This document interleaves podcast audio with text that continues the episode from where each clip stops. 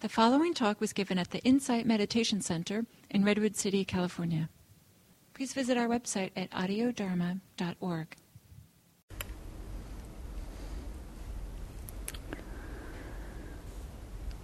So, welcome back.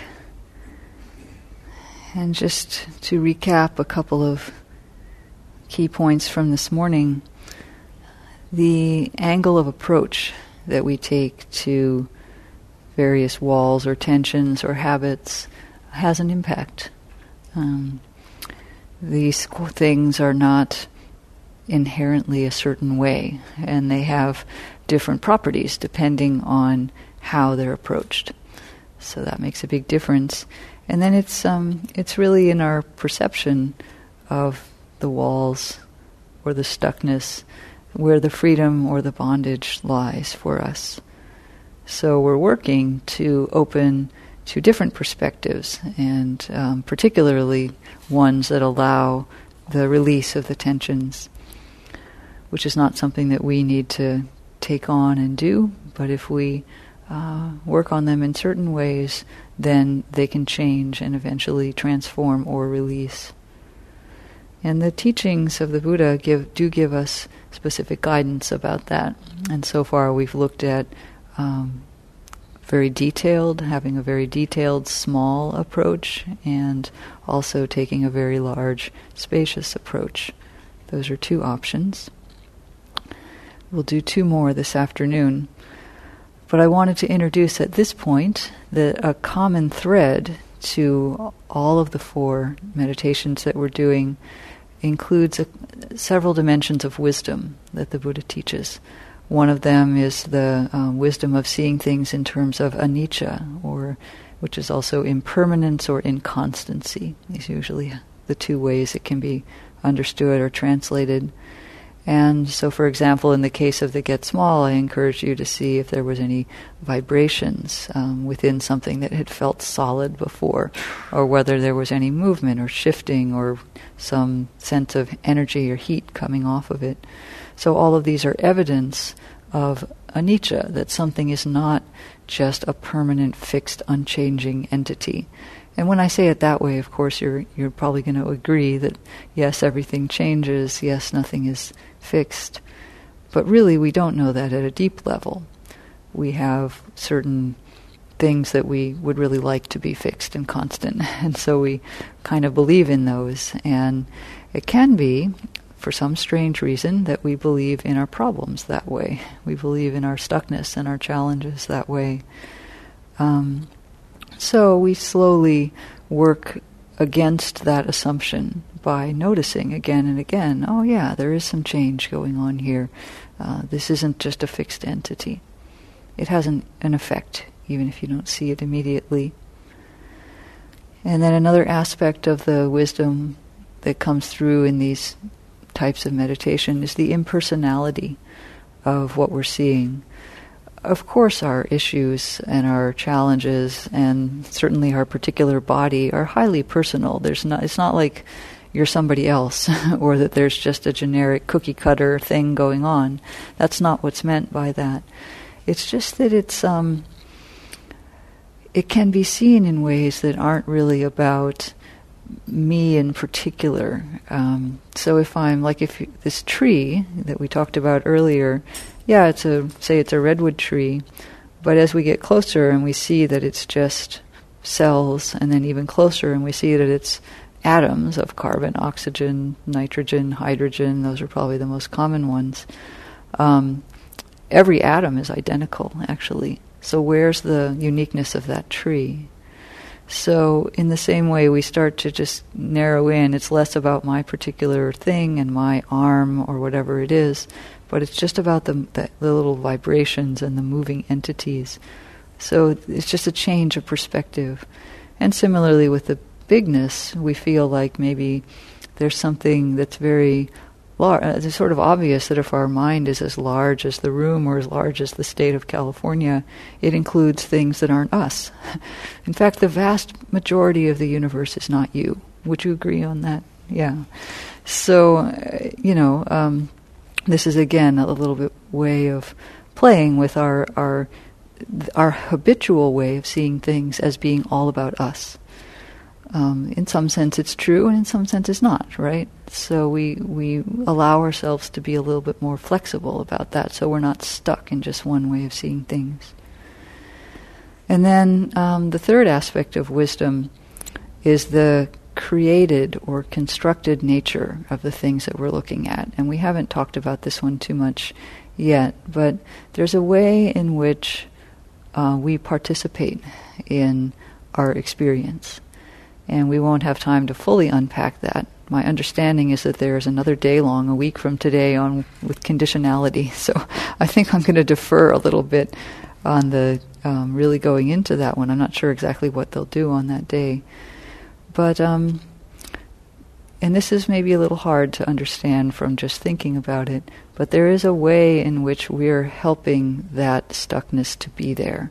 I know you don't want to, I know you're not doing it on purpose, but um, there's a way in which we're participating, and that's actually the good news.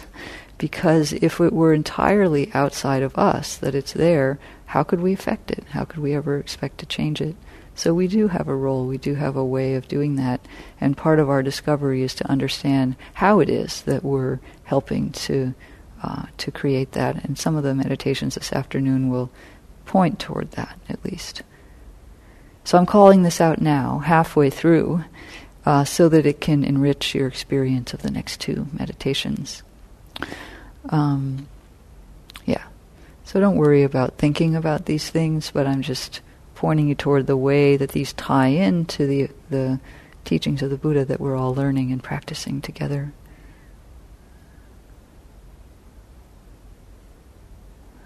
So, there are there any questions at this point? Um, and then we'll we'll go on to the next meditation. Okay. I'll take that as a positive, but I don't know. Maybe you're all just totally confused. But it's okay. You're all still here, which is really good. So, the next, um, I said that there were three kind of three modes of seeing, and one was the get small, and one was the get big. So this next one um, will have two different meditations that go with it, and I call it seeing through or stopping to believe, stopping believing in. So this is also um, having seen small and big, we are now ready to engage with whatever it is that we're looking at, whether it's a particular stuckness or whether it's just the experience of the breath. It doesn't matter. it'll, all, it'll work for all of those. So now we're ready to engage on its own level uh, without getting totally sucked into it because we have some perspective that this particular thing can be worked with you may not realize it, but you've already done the widening of the range. You've already gotten to the point where you've been able to see things a little bit differently. Even just a little bit in those meditations is, is good. So we can now engage on its own level without getting totally sucked into the content or the story or the habit. And there are two techniques that we'll do with this. Um, the first one is I call focus elsewhere and focus particularly on change. So this is the realization that the, the tension that we're experiencing or the wall is really not the whole world. And the premise here, again, for your discovery, is that sometimes our very act of being concerned with something is lending part of the density or the compactness or the tightness or the stuckness you know, the very fact that we've decided this is a thing and it's a problem uh, is actually con- is contributing to uh, the issue. This is particularly true, you may have seen in the case of pain, if you've ever worked with bodily pain, even the pain of sitting, which everybody has after you've sat for a while. Um, your body starts to hurt. particularly true when you first start sitting, but it actually goes on, you know, can go on long into our practice is that the posture may be uncomfortable. And so, you know, we get these instructions about being mindful of the pain and uh, not feeding it and not moving right away and so forth. And those help us to understand one thing we can learn from that is the degree to which our worry about the pain actually makes it worse. Right? And it's not 100%. It might be that your knee is actually being strained a bit, and your back does get tired if you're sitting all day. So there is real pain there, um, genuine bodily discomfort.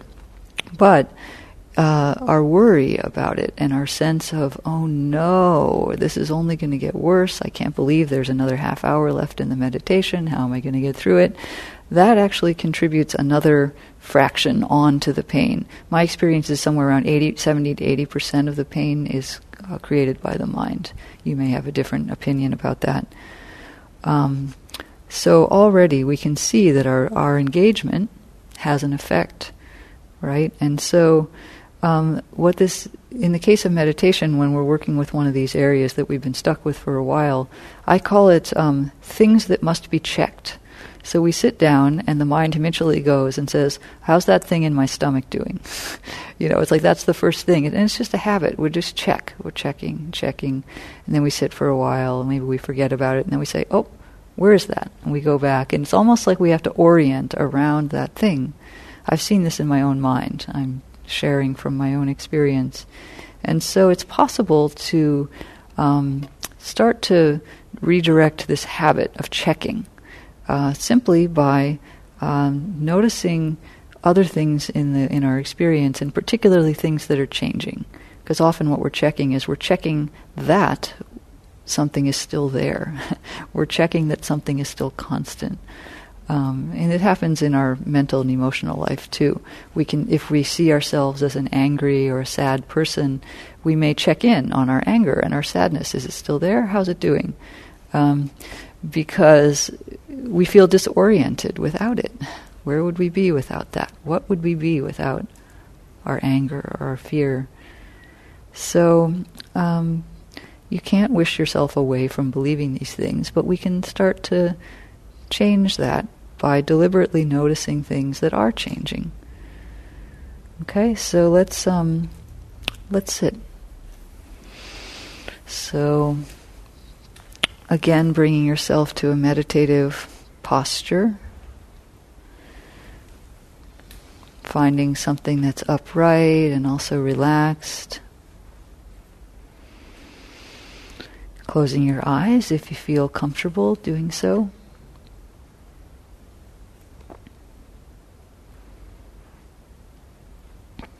And then just um, again allowing the body to relax. So connecting in with any feelings you had earlier of softness, ease in the body. We can use this tendency of the mind to check on things, which I just talked about in terms of checking on difficulties but we can also use that tendency of the mind to recall the state of relaxation and ease that we felt in meditation. It's totally okay to do that. So, reconnecting with the softness of the face, the softness of the eyes. Maybe on the next exhale, relaxing the shoulders a bit, letting them sink down a little bit. letting the shoulder blades slide down the back.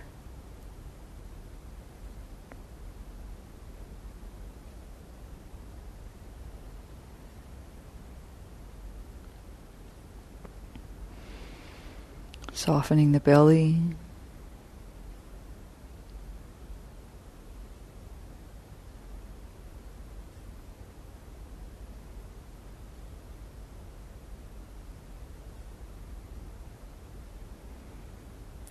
letting go of any bracing in the arms or the legs.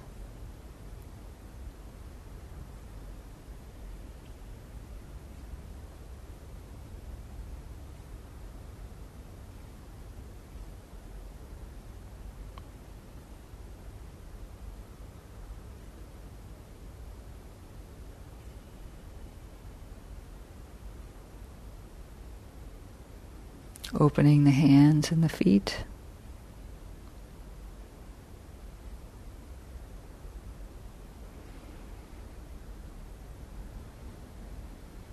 And reconnecting with those simple sensations that we talked about in the morning, the simple sensations of the breath, of the body sitting. No need to make your attention any particular size, whatever feels natural is fine. Just staying with the non conceptual, simple flow.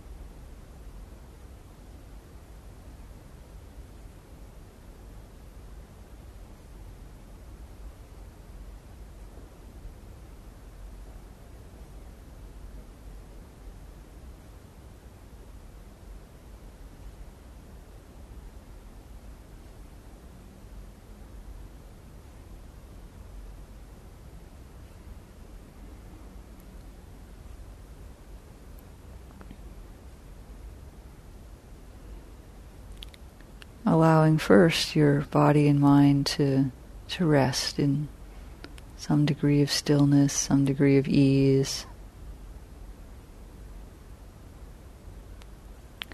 If there's thinking or agitation, maybe trying to let that be there in a container.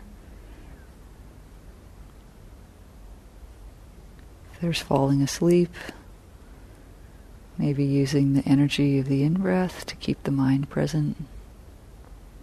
But just finding some degree of balance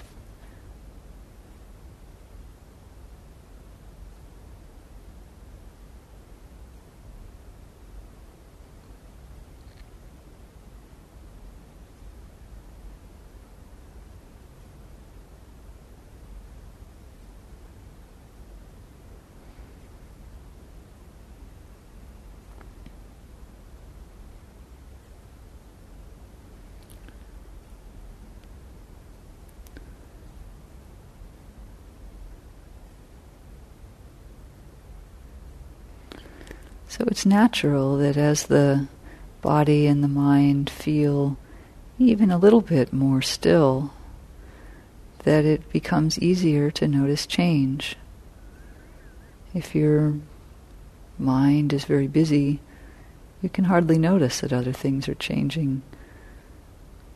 But if there's a bit of stillness, then it becomes clear the way the breath is a continual flow of activity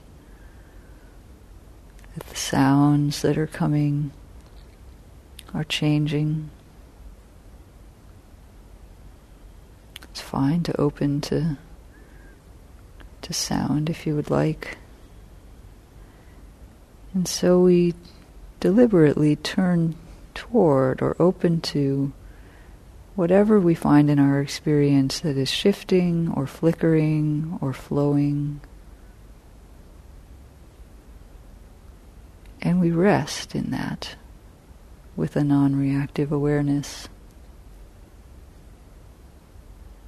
So it's as if the mind is a, a reed that we've placed in a flowing stream, and we're just feeling that flow against the reed.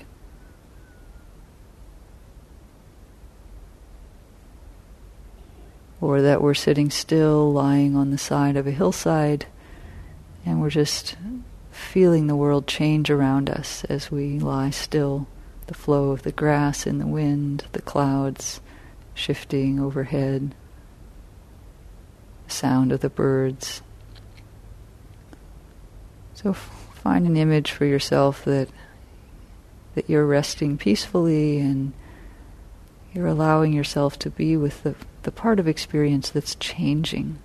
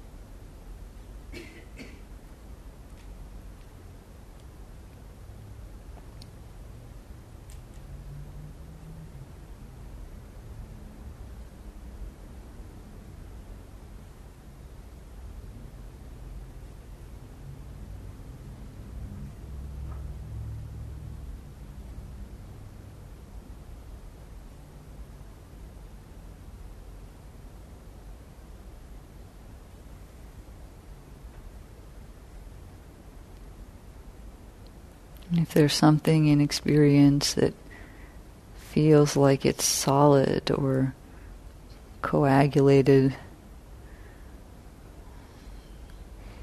it's okay. We don't have aversion to that, but it's just like a like a rock in the flowing stream, and we put our attention more on the water and less on the rock. We just let the water flow around that rock. And then we let ourselves put more and more attention on the water, learning to rest within a changing medium.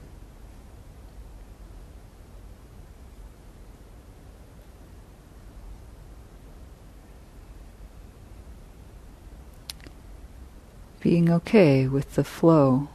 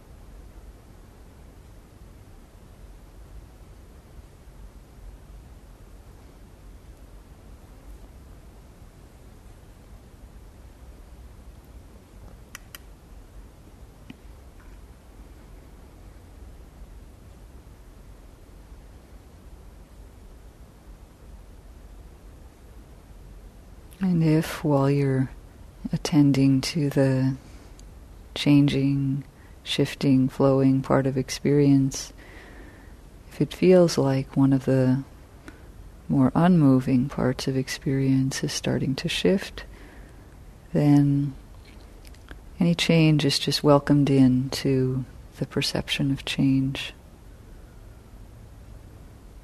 Just allow that to become part of the overall flow.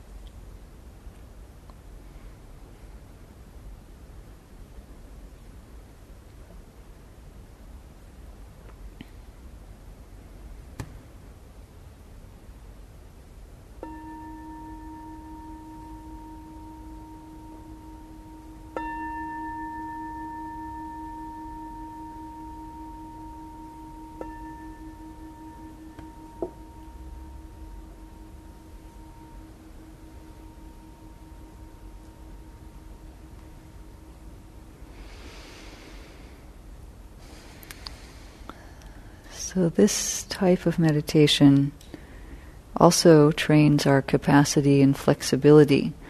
That is, being able to choose where we give attention so that we are not required to be drawn into concerns or walls or other things, even though they may seem very compelling. It's not freedom if you're getting sucked in all the time. We need to have the freedom to choose, to some degree, what what we're aware of. We don't have total choice over consciousness. I don't want to give that impression, um, but we can put some energy into that. So I remember, for example, I remember a time in my practice where I was concerned about something, and I think it was on a retreat, and I had been telling the teacher the same thing for a couple interviews in a row. And then um, they finally looked at me and said, maybe there isn't a problem. and um, I was a little struck by that, but I, as I allowed that to enter, I thought, oh, they're just pointing me toward, you know, they're not denying that this is important, but they're pointing me toward a different option, a different way of seeing that. Also, if you've done any work with the with the dying, um, you know that's a big deal to be dying, and but often people who are getting close or who you know get quite close and then somehow back off will report th- statements like death is totally safe. and you think, how can that be? You know, it must be this amazing thing, but it's the realization as doing while doing it is, oh, it's not really a problem. um, at least for some folks. So there's we don't need to make things a problem. This can be a change of perception. So the freedom that comes from this idea, I'll get to you in a moment, um, is that in some cases the wall vanishes when we're not looking at it. Right? If we're not looking at it, it's not there. And so this is an insight, actually, that the wall is dependent on my participation in it in some way. Each of these methods points toward different ways that we can, um, you know, ch- change our belief in the wall. So that's that's what this one points toward. I, I saw a hand.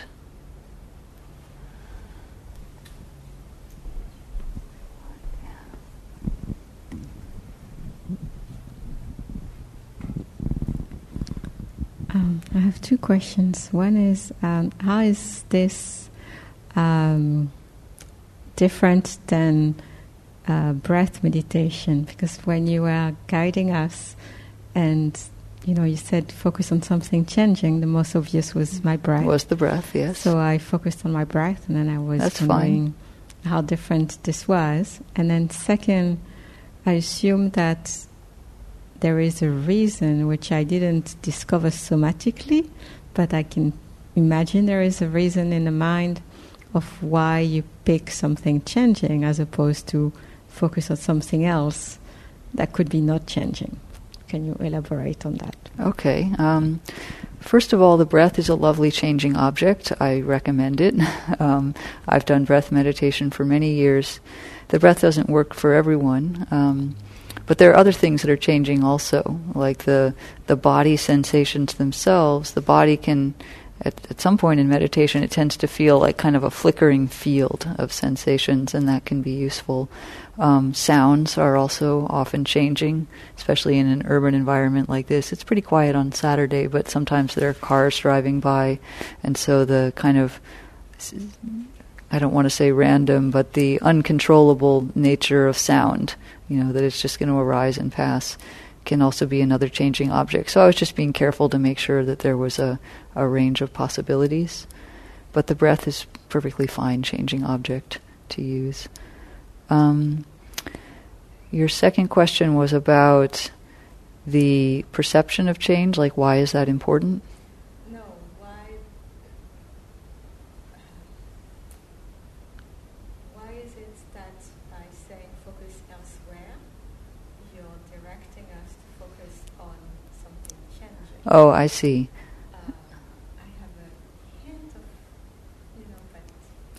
Okay. So why does focus elsewhere mean focus on something changing?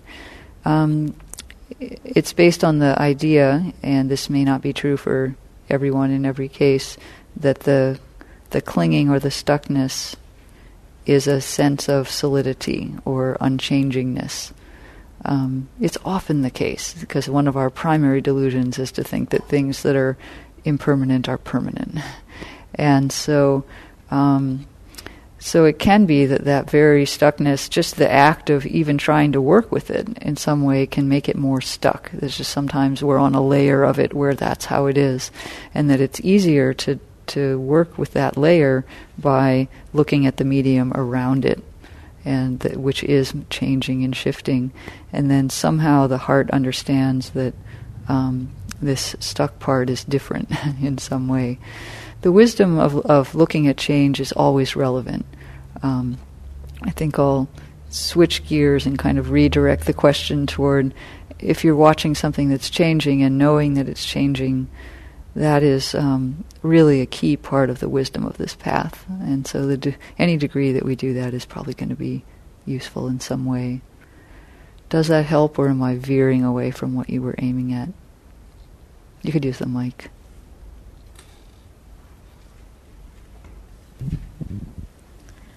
Um, so I guess I am aware of the wisdom of the changing nature of things. What I'm trying to understand is how is it that in the body you're trying to make something happen that it's not controlled by the mind. Like it's almost like okay, my body is going to realize that you know, for me, for example, the constant is like overwhelm that uh, I'm focusing on my breath and my breath is changing, what I'm trying to understand is how the fact that my breath is changing is going to help. Why is that helpful? Okay. Is going, am I going to like suddenly, it's going to dissolve and I'm going to understand that the overwhelm is also changing? what is the, the okay. idea?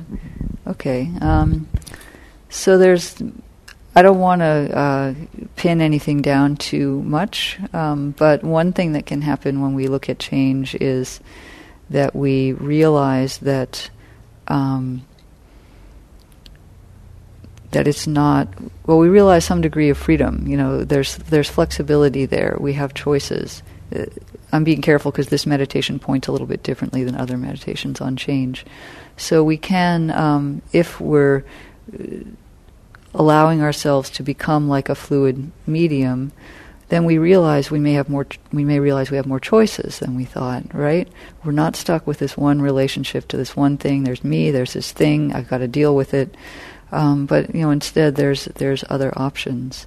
So maybe improv is like the uh, real world analogy of this kind of meditation.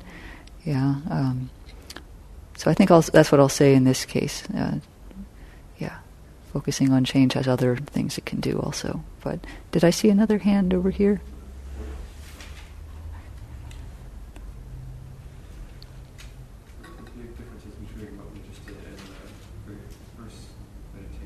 Of getting small?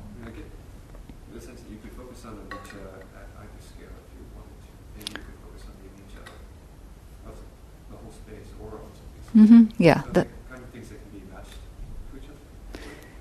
Yeah, that's a good way to think about it. Is that the getting small does tend to reveal more details and also more change. So it points toward this flux. Um, and but this one wasn't limited in size, right? It could be anything, and it could also be sound or whatever. So yeah, it's a different angle on the same thing. Mostly, what it does is it changes the degree to which our mind is compelled to focus on that object. Remember, in the Get Small, we actually looked at a particular object, either the tightness or if you weren't working with that, just some area of the breath. But in this one, I was encouraging not a particular object, but the change of whatever was changing. So it's actually a somewhat different focus, right? Mm-hmm. Yeah. That's right.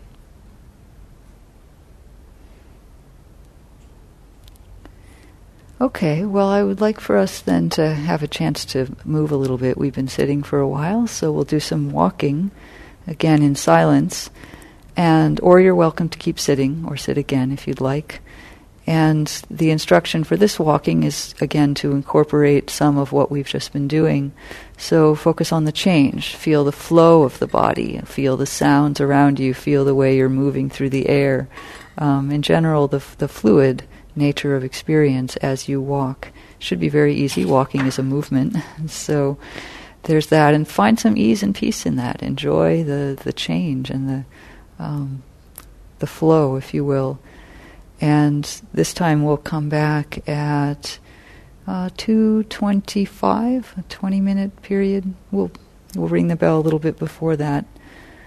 Um, yeah.